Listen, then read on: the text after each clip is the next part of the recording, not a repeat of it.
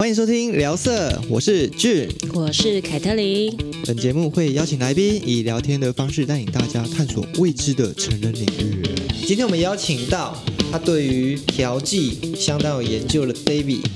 跟我们聊聊性专区的问题。性专区是什么呢？就是其实台湾在十九年前就已经有设立性专区合法化《社会秩序维护法》这这个条例。那其实呢，设立完之后，目前十九年过了，各县市都没有去指定那里可以合法的经营，所以这边很矛盾啊。那 David 他很有经验，他嫖过很多季，跟我们第一集的小高还蛮像的。所以第七集我们来聊聊性专区合法化的问题。嗨，我是 David。 Hello David，哎、所以你的意思是说，台湾每个省市、县市你都嫖过的意思吗？接近哦，所以对你每个地方的政府的的该玩什么、怎么玩，你都非常的了解。全台湾玩的都差不多啊，哎，那我我想插个话，那像我们第一集，你有听过我们第一集吗？有啊，那我们第一集像那个小高，他去东南亚，你嗯，会有兴趣吗？有去过有去过哦，你也有去过了。那你觉得跟台湾的县市有什么不一样吗？台湾，非常的贵啊，哦，就是价格的部分。台湾非常的贵，对，嗯，所以除了贵之外，你还觉得有什么不一样吗？台湾比较麻烦啊，像国外的话就比较容易找得到门路，那那那你们通常这个的话是在饭店吗？没有，是小姐她会有自己的地方，那就有分两种，一种是茶，一种是鱼。那茶的话，它就是有固定的地点；那鱼的话，就是送到你你在哪里，它送过来，也有它鱼是固定，呃，也不是固那定个叫做个工。哦你们嗯好多术语哦，对啊，果然是专业的。 David 对哥是对，个工的话，它就是自己个人工作室。对，那鱼的话，其实就是它是个人做，但它是没有一个定点。就是你在哪里，他他到哪里就对。对，然后假如说你是说茶的部分，就是像我们说称的一楼一封那种感觉吗？呃，其实茶也有外送的，哦，茶也有外送的，对外送茶。对，茶也有就是有中介，然后它也是送到你指定的地方，看它是在哪一区啊，台北啊、桃园啊这样，那这样子费用大概会落在哪里啊？就要看品质啊。那这样你说的高品质的话，有没有一个 range 可以跟我们分享一下？高品质有的会过万啊，几千的也有啊。因为我就找那种东南亚的那种东南亚的两话千就五是到两四千，其实也可以找到不错的鱼。对，这是全套吗？没有全套啊我我说过万的就是台湾人啊。哦，台湾，台湾然后也我是们全先套。我们先不讲台湾，在台湾的东南亚那些人，好，对，嗯，好，那假如说过万的话，你就是说是全套，然后类似 model 那种感觉。就过万的话，应该可以找到小模等级啊。那你有上过名人吗？没有，太贵了吧？太贵了，所以你都玩大概多少 range 的？ 都玩三千的。三千，三东千有东南亚，东南亚，啊哦，东南亚三千的，我我看过台湾也有三，哎，不是三千，它是两千五，E ES。夜市，你是说像那个那个华西街那种吗没？有没有没有，它就是论坛上看到的。这个哦就，是台湾，因为它不合法嘛，应哦嗯，该说它现在合法，但是没有设立专区，他们就是在网论坛自己 PO，评价很高，结果到了现场之后发现她是一个胖 妹，你就会哇天哪、好 sad，真你嗯的完，全没 feel，然后两千五你还是得给，天因为嗯你哪房，间都开了。哈，所以你们会觉得其实这个合法化会对于比较方便吗？或者会有比较保障吗？一定会有比较保障啊。你所谓的保障是什么？只要你得病的话，至少你还可以从找谁？如果真的合法化的话，你得病的几率就会很低啊，因为政府可以限制，就是这些小姐在这边工作的人必须要定期去检验。对，对，这个就是一个很大的好处啊。甚至如果你真的是检验到很频繁的话，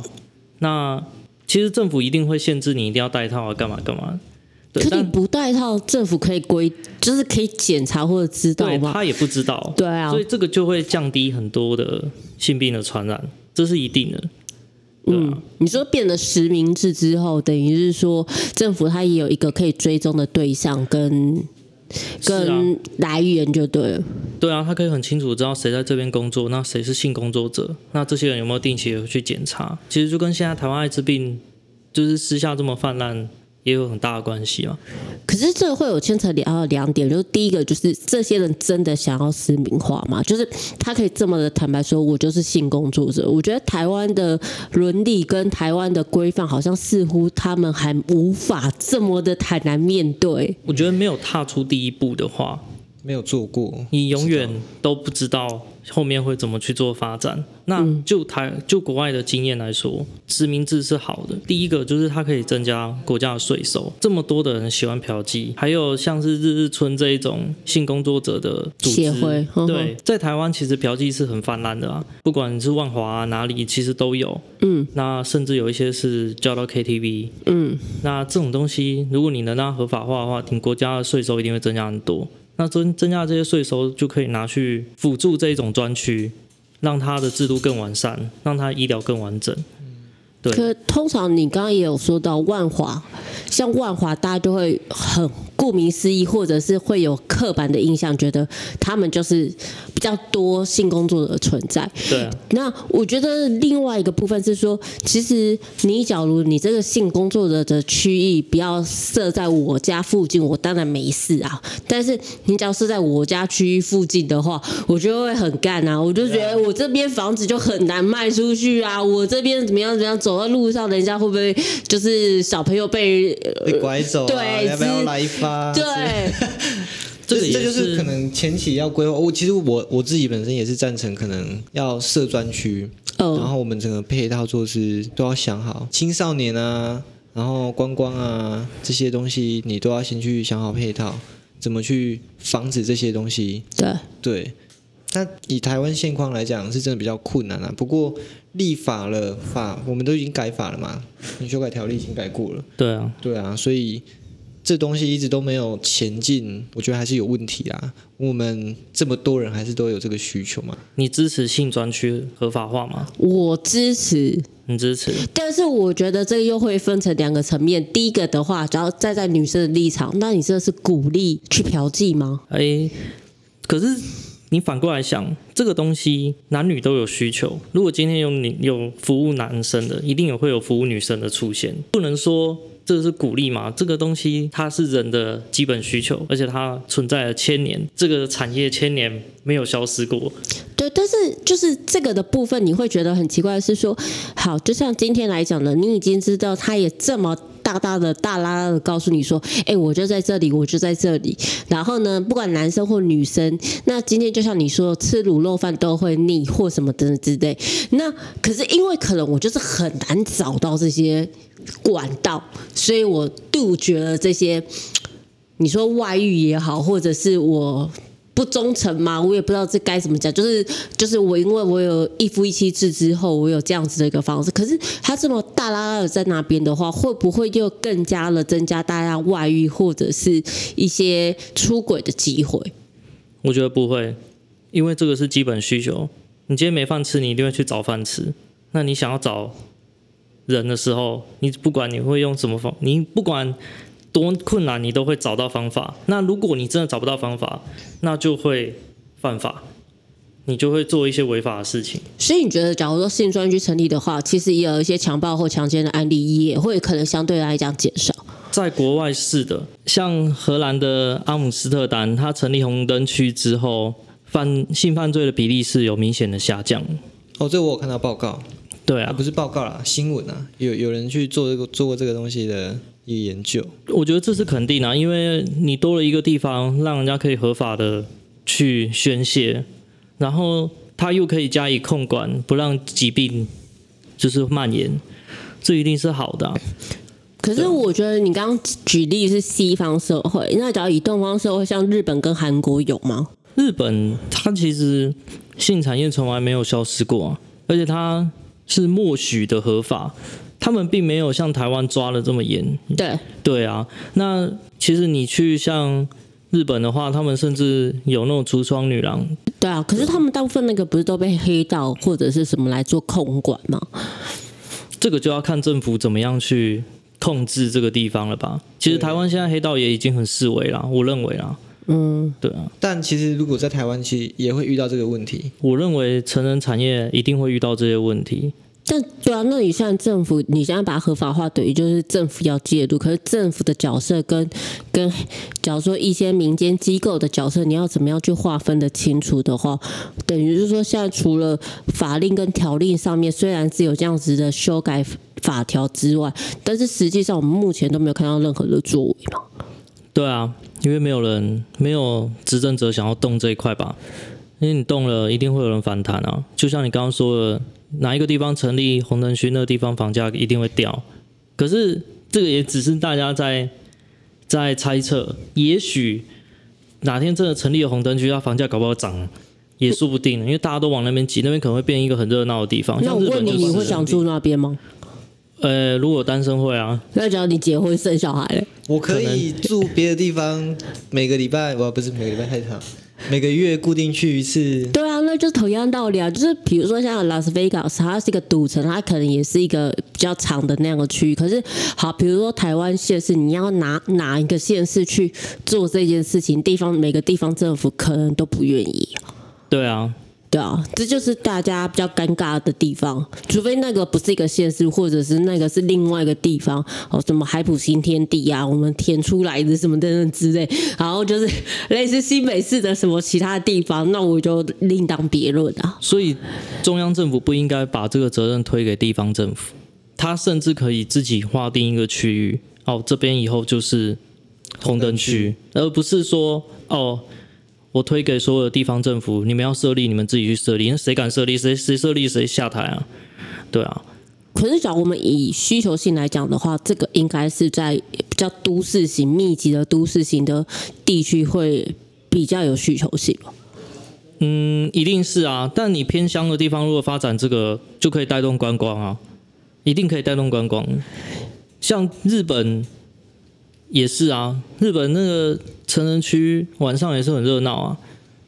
它白天可能你看起来什么都没有，然后可能像有几间看起来像居酒屋这样，但是白天也不会开，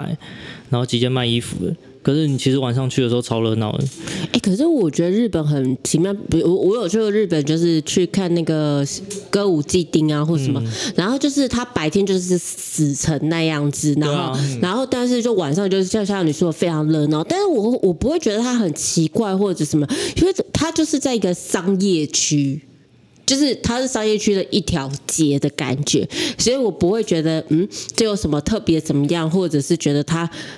跟外面的呃不融合的一个状况，因为我觉得它就是一条街，然后刚好都是比较密集的小店在这个里面。我觉得这就是日本规划很棒的地方，他们住宅跟商业是分开的。对，对，那其实像台北也有几个地区，像林森北，其实我在那边就很发达嘛，对，酒店就很发达，那边其实住的人应该也不多 啦。但是相对而言，就是我们每次看林森北的房价确实就比较低啊。就是你今天只要把它想象成一个大安区，只要设立一条这样街，应该大安区的居民会疯 掉。没有我我觉得房房价这个问题，房价这个问题应该是我们台湾房价太高了，大家买房不是为了住，呃是，为了炒，就对是我我买了之后，我想要再卖，然后对赚一手，对，这就有点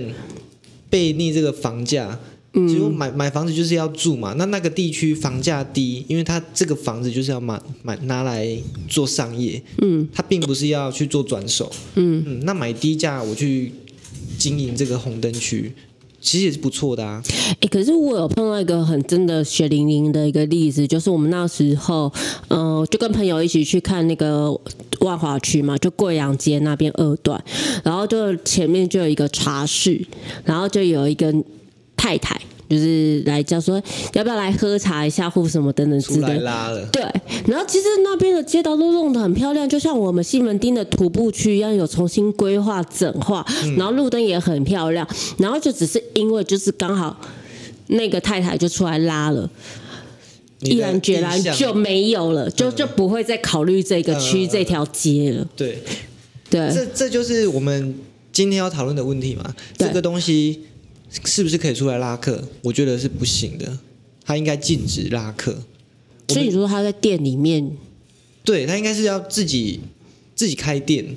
它就是一个商业嘛，商业化。你自己开店，然后你要自己去有客人进来，但是你到街上去揽客，可能就会涉及到违法。可是呃那个红那个像像日本的那个歌舞伎町，它不是也会发名片？那这样不算是拉客吗？但我们不可能啊！如果以台湾现在的话啦，因为我们对台湾其实商住其实就是混在一起，对，住商混合，对我们怎么去区分？嗯，对，那如果我们要很认真的设立红灯区的话，我觉得揽客行为一定要被禁止，因为街上说不定红不是红灯区，你开的店楼上就住着一家一家子，是啊，那你又出来拉客，你要那一家子怎么继继续住下去？是啊，对，所以如果在台湾设立的话，拉客是一个蛮不好的，但你可以去行销，你可以在网站上讲的多好，然后让客人自己去你的店里消费，这是比较好的方法，我觉得。哎，可是我想问一下，那在荷兰或国外的话，他们有实体在网络上行销的案例吗？有啊，很多啊，可是台湾也很多啊。可是问题是说，这样子就是青少年或者小孩子的话，不会去看到这些网站吗？一定会看到啊，只这这是挡不了，现在国中生都对啊在看崩汉文， 对 啊，不要说国中生，那小学生就在就在看了。对这个我觉得不需要特别去思考，我觉得思考这个议这个议题很没有意义，因为。你不可能挡得了小孩子去看，就跟以前有那什么色情守门员，大家还是还是会想办法跨啊，也是很多破解啊，对啊所以这意义性不大。意义不大啊。你去挡这个，你还不如教小孩子正确的，就是啊，你先不要，你就是你看可以，但你不要有动作，而你所且谓动作是什么意思？就是你不要真的去去找这些大姐姐处理你的性欲嘛。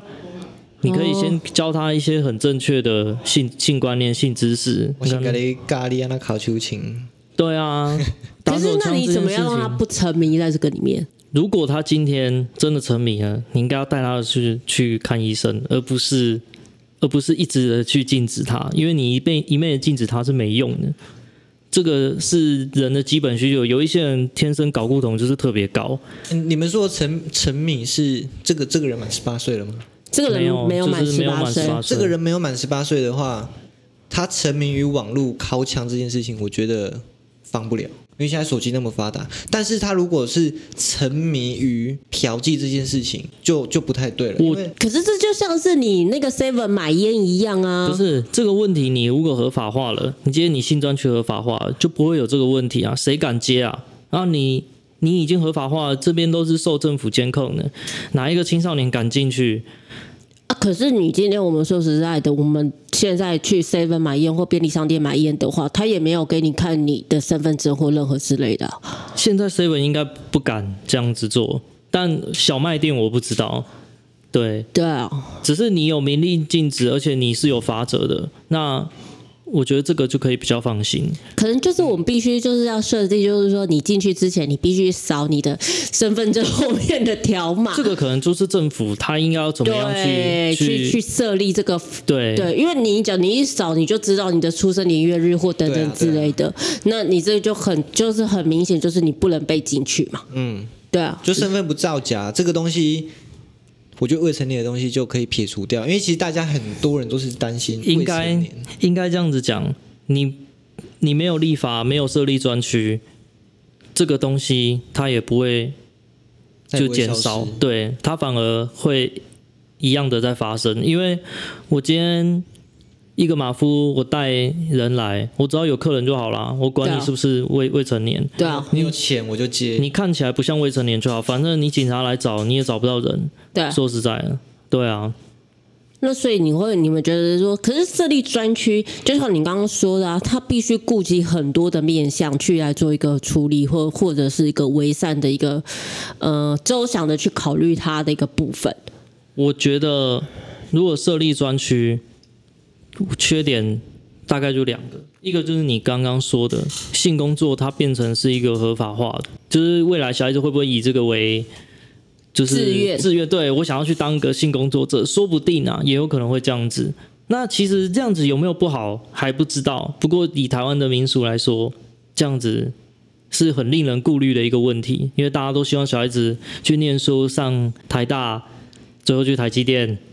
的一样的套一样的路，不是当医可生是就那是好，我当们来访问你，你会假如说你今天你女儿或儿子说：“爸爸，我的志愿就是想要当性性工作者。我们已经有一个人是这样的啊，台湾啊，你说吴梦梦梦梦啊吗对啊”，但是你能接受吗？可是大部分的父母亲应该是很难接受这件事情。在美国那个 Netflix 里面有一个《成真辣妹》，嗯，这一个影集，它里面其实有讲到有一个女生，她也是以卖淫为志愿，然后她后来去真的去卖淫了，然后啊，她不是卖淫，她是她是拍成人影片，然后当下其实就有就有访问她的父母，可是她的父母就是都是站在就是啊，你只要开心，我就支持你，只要你不伤害你自己的身体。这样不算伤害自己身体吗？我觉得不算啊。你在如果你今天合法了，你有一个安全的环境，甚至嫖客可能都必须要去做过检查。可是对他吧只要玩一些口味比较重的话，对他的身体也是一种伤害啊。这个应该就可以设立。对啊，这个一定会有，你一定呃，其实以现在来说啦，如果你想要玩口味重的话，你必须要先问过女孩子愿不愿意，因为像现在很多他们其实都会先列出来，他们可以做什么服务，毒龙、口交之类的，对。哎、可是我比较好奇的是，就是会不会有一些客人会失控啊？就是他会可能说，哦，好，我就照着你的规范，可是，在做的过程中就突然失控了，那怎么办？这个这个真的会，不要真的有说这种失控，甚至白嫖的都会有。可是这种白嫖的，就是在非法的状态下，他才敢这么做啊！你今天非法，我就算打你，你也不敢去报警，因为你本身就非法，警察可能也不会理你，受甚力？至你还会被罚。你如果去报警，你搞不好还会被罚，然后他也不受理你的问题。嗯，对，反而合法化这些东西都还可以，不能说完全避免啊，因为这些人你不能控制他，对，对，但是可以避免掉很多，甚至可能八十趴、九十趴你。把它摊在阳光下，人家就会比较不敢这样子做。那你在私底下，他也知道你不敢张扬， 他一巴掌就打下去了。也是。对啊，这个真的是之前有看过日日春他们的那个私娼的访谈，嗯，真的是很多都很惨的、嗯，被打啊、白嫖啊、偷钱啊、抢劫啊都有啊。就只能默默忍受，吞下来。对啊，那你不可能为了那一两千块，然后报警，然后你还被罚钱。那所以就是说，这样的一个部分的话，你们觉得评估，或者是是你们觉得会需要多久的时间来成立这个的一个状况？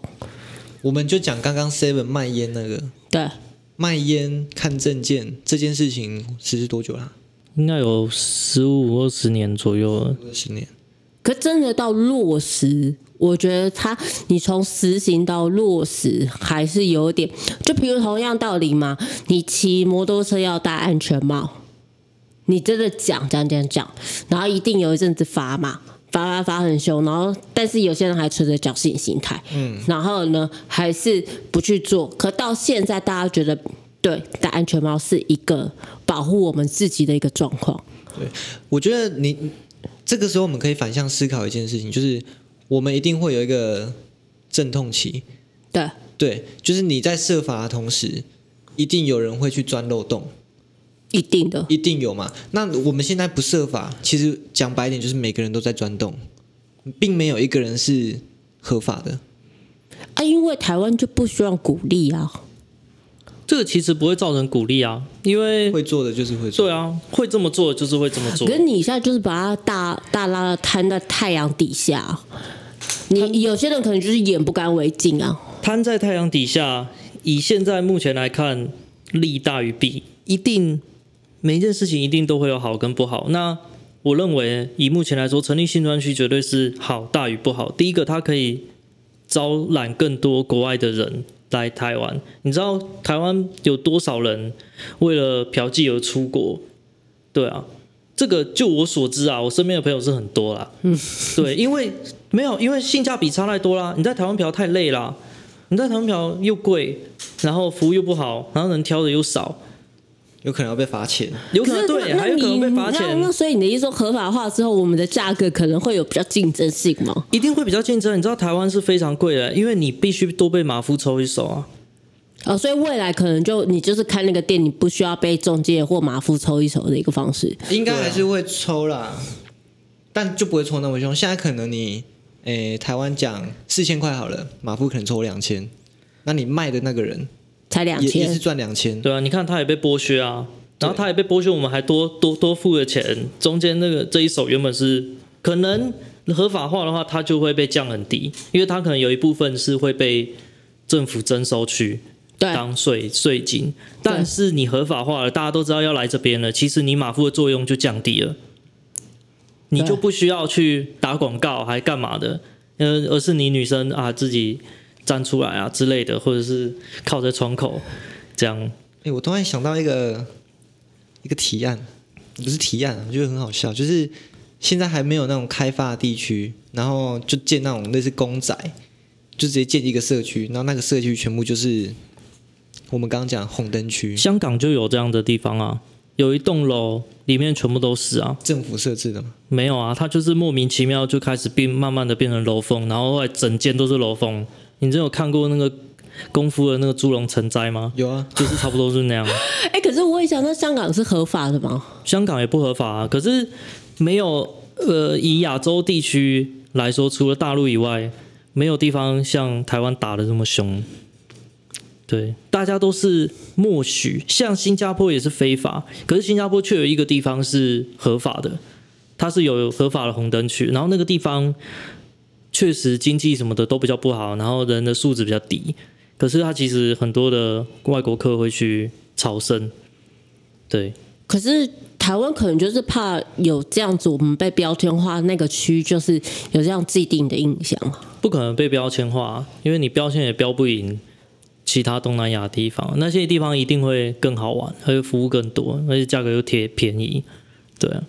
可是我觉得另外一个是说，在这个这种区域红灯区就是合法化之后，它相对于它的可能呃滋生事情啊，或者闹事啊，可能或者是一些一些暴力的问题，通常也会比较容易发生在那个区域，会比较复杂嘛。肯定会。这个一定是你警察一定要嗯多增设在那边去做控管啊。这就是配套了。对啊，对， 对，就像你开赌场，诶，台湾没有赌场没，有啊，不要不要讲什么讲那个钱柜就好了，钱柜也是每天门口晚上都有警察啊、哦，对啊，就是啊，你就知道这边很多人会闹事，你多派警察在这边，谁敢闹事？那这边就盖，就直接盖一个分局在旁边，跟分局在旁哎，边。对啊，这也不 是，这你也说分局楼上就是一楼一哎波这样子，这个对，哎，如果真的合法的话，这样子其实也 也没有非 法哎、啊不。好意思哦，你要进去前哈，你先经过那个警察局的楼梯，嗯然后大厅进去，然后你要看你在哪一个这样子。然后就跟那个爬山一样啊，要先申请入山证啊。 对啊，同样道理啊，你就是先警察局先那个，然后我要到那个 B 哎十一楼 B 级这样子的。红灯区申请证，对也可以啊，是不是对这啊，样讲这也下来好像这也算一个一个保障啊。如果你今天哦，你要去做这件事情，你要先申请这个证，可能一开始会比较多人不敢，但我猜后来它会渐渐的发展起来。那你申请了之后，这个对你是不是对你是不是一种约束？一定是嘛，因为你比较不敢去做一些非法的事情，你只敢在那边乖安安安分分的做你想做的事，对啊。你就不是会比较不会使出暴力，比较不会使用毒品，对啊、那现在很多其实嫖妓啊什么的，他们也都会使用毒品啊，这也是很合理的嘛。嗯，对啊，那我可是我觉得，就像刚刚说的，就是真的要达到那一个红灯区的国度前的话，我觉得我们必须非常接近国外，或者是我们自己的中央政府必须要很有 guts 的讲说，好，我来承担这个东西，然后我们配套措施怎么做，怎么做，怎么做。对啊，台湾目前缺乏的就是这个，大家都只想要选票，所以没有人会去碰这个。就像对啊，因为也不管有人执行死刑的意思一样，就是大家就是不要不要在我任期做就好了，对啊，大麻也是啊，对啊其，实大麻合法化对台湾的 GDP 可以有很大很大很大的帮助。可是，就另外一方面，就是觉得你们把这些，就是这些呃，感觉他们比较脏，或者是犯法，或者是比较容易上瘾的东西合法化之后，好像就教导小朋友，就是哎、诶你这些东西是可以用的，嗯，什么东西是可以用，什么东西不可以用？像我认为烟比大麻更需要禁止，因为我其实闻到烟更不舒服，但大麻其实不会影响到别人。对我来说是这样，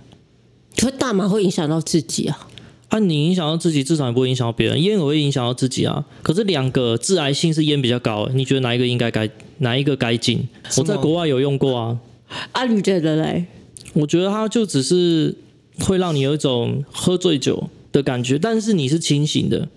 它不像喝醉酒会发酒疯。如果你再多一点，你就睡着，就这样。所以这个东西禁禁止其实都只是为了选票，我认为性性产业这个已经发展到很成熟了，只是现在就是台面下。台面下已经非常成熟，对，台面下非常成熟。嗯那你要把它搬到台面上，其实你给它一个地方，它马上就可以把现有的交易模式直接移移植过来。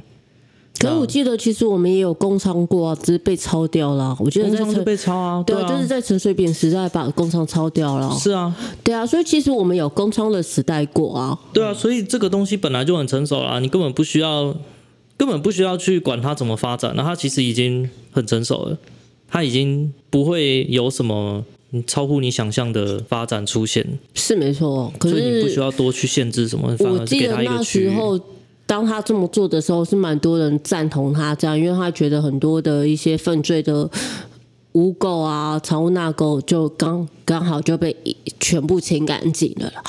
那我觉得，假如说我们要再更完善的去做这个的话，就是那些藏污纳垢或那些大家担心的事情的话，必须更完善的让大家觉得我们怎么样去解决跟配套的措施。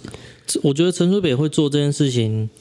并不是因为大家认为藏污纳垢，而是台湾在陈水扁之前就已经好一段时间没有发过公仓的许可证，那它其实是名存实亡，它其实已经在凋零了。像陈水扁废的那个时候，那些工厂都已经六七十岁了，对那你还不废就很很很奇奇怪，怪嗯对，那你又不发又不废，所以他等于算是做出了设了一一个个断点啊对，做出一个决策啊，我们就断，就从这边开始结束，嗯对啊，嗯，但结束也没有很好。好，以上我们这一集其实聊得有点长了，非常感谢 David 哥今天来聊色，跟我们聊这个性产业合法化的问题。那非常感谢他，下一次有可能我们会再继续聊这个话题。今天就到这边，谢谢大家收听。拜拜。我们开放征求问答，如果听众你们对于什么内容觉得很有兴趣，希望我们录制的，都在下面留言，或者是说希望我们访问什么来宾，也可以到我们的粉丝团告诉我们。我们粉丝团名称只要到 FB 搜寻聊色。